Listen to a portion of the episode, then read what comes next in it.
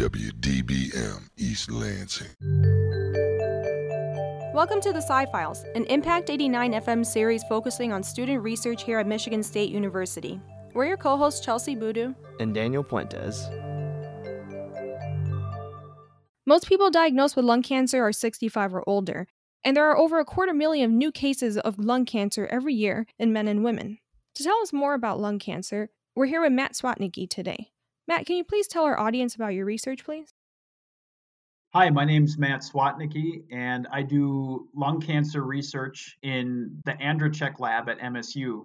I got started on this project a few years ago when I joined the lab, and just wanted to give a shout out to John Rennhack, who is currently doing research at the Broad Institute. And he originally found the mutation we're going to talk about, and I've done the work characterizing it since he left. Nice to meet you, Matt. I always get X Men vibes whenever I hear about things like mutant genes. What's so special about this one? Nice to meet you too. Within our bodies, we have thousands of genes that act as a blueprint to tell your cells what to do. The reason cancer usually occurs is because genes can become mutated, and these mutant genes then cause the cell to grow too much usually the cells within our body are very controlled when it comes to how much they grow. And when you have a mutation in a gene, in certain genes, it can cause the cell to grow too fast, and that's how a tumor forms. Our gene is cool because we believe that mutations in our gene, which is something wrong with the blueprint, causes the cell to grow too fast within lung cancer. And, and lung cancer tumors can form. So when we have mutations within our gene, which is like something wrong with the blueprint, it can cause the cells to grow too quickly. We believe the mutation we found in our gene is interesting because it can lead the cells within the lung to grow uncontrollably and form a tumor. It makes sense that since you're studying cancer, you're focusing on a mutation that causes the cells to grow uncontrollably to then form a tumor. However, there are many mutations that can do that. It could be metabolically, it can be growth factors, and even in different areas of the body. There are so many pathways involved in a cell, especially when cells are stressed. Are you focusing on a specific pathway with this mutation, or are you only focusing on a certain gene? We are focusing on a specific pathway with this mutation. That pathway is controlled by a protein called EGFR. It's the epidermal growth factor receptor. And basically, what that pathway does is control cellular growth. The reason we're focusing on this pathway is because we have some bioinformatics analysis that suggests that our gene mutation regulates the EGFR pathway. So, what's really interesting about our gene mutation is that it occurs in a subset of lung cancer patients that are not currently treated with an existing FDA approved therapy. But if our gene mutation does regulate the EGFR protein like we think it does, then those patients with our gene mutation can be treated with a currently existing therapy. That's rough that lung cancer patients with this mutation can undergo targeted therapy for their cancer. How was this gene discovered in lung cancer patients in the first place? Actually within our lab, we completed whole genome sequencing on some mouse tumors. What that means is we harvested tumors from some mice and we sequenced the entire genome of the tumor. When we did that, we found mutations within our gene, which is called PTPRH. In order to determine whether this gene mutation was relevant to human cancers, we looked at data from large human databases online that have genome sequencing data from thousands of human tumors. And when we did that, we found that 5% of lung cancer tumors had a mutation in PTPRH. I can imagine that's a lot of data to sift through whenever you're sequencing these mouse tumors. And then after that, you're comparing these databases, and that's a lot of data to go through. But I'm glad that you were able to find a correlation that 5% of the lung cancer tumors had this mutation of the PTPRH gene. Now, to focus on the PTPRH gene, whenever you realized that there was this mutation, what happened after, and how do you target it within your treatments? Well, that's where it starts to get interesting. When we find a mutation like this that's potentially impactful, we start to look at the literature, other scientific papers, in order to determine what this gene might do. And when we analyze some of the literature, we realize that it can regulate that previously mentioned protein called EGFR. So, after we analyzed the literature and realized that PTPRH might be affecting the EGFR protein, we look at the tumors in order to find whether EGFR was more active within tumors that had a PTPRH mutation. And in fact, when we analyzed mouse tumors that had a mutation in PTPRH, we did find that EGFR was more active in those tumors. And what's really interesting is through a cool technique called CRISPR, which allows you to edit genes, we removed the PTPRH gene from some human lung cancer cells, and we were able to see an increase in active EGFR within those human cells when we knocked out PTPRH. So then, just to clarify, you saw how knocking out the mutated gene caused the growth factor to be more active. How does a study like this inform human patient treatments for lung cancer? Cause the growth factor to be more active? Yeah, that's correct.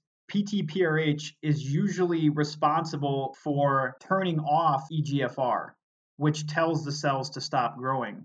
But when PTPRH becomes mutated, it can no longer turn off EGFR, and therefore the cells can grow uncontrollably. Our study is sort of like a pilot study in order to determine whether treating human lung cancers with mutations in PTPRH would be successful. Because from examining the literature, we know that lung cancer patients who have a disruption to EGFR can be treated successfully with currently FDA approved therapies. So we made the logical jump that if a mutation in PTPRH causes EGFR to be more active in lung cancer tumors, these tumors would benefit from the currently approved FDA therapy. That therapy is called a tyrosine kinase inhibitor. So that tyrosine kinase inhibitor, otherwise called a TKI, inhibits EGFR.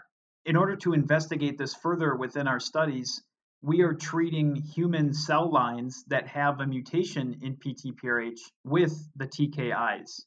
And we have seen a significant response to that treatment within the human cell lines. The FDA approved treatment of the tyrosine kinase inhibitor, also known as TKI, can also inhibit EGFR, which is what your research is focused on. If that's already established by the FDA and if it's working, how is your research adding on to that to help target the PTPRH mutations? The reason our research would be significant is because patients with PTPRH mutations aren't currently being treated with tyrosine kinase inhibitors but we believe they would benefit from this treatment. So, our research is trying to show that patients with a PTPRH mutation would benefit from TKIs. It's great that this technique has been shown to work with that TKI treatment you mentioned earlier. Are there other cancers that this gene can affect? And do they have target specific treatment for these cancers based off of this mutation? We actually do see this mutation present in other cancers when analyzing the human data. This mutation is also present in some melanoma skin cancer tumors, as well as some colorectal tumors. There are not any existing therapies targeting this specific gene or this family of genes, however. The reason there aren't really treatments for this specific gene or this kind of family of genes is it's difficult to develop treatments for them. I recall that you had mentioned that you're studying this with a mouse model. Like you had said, you're sequencing the tumors of the lung.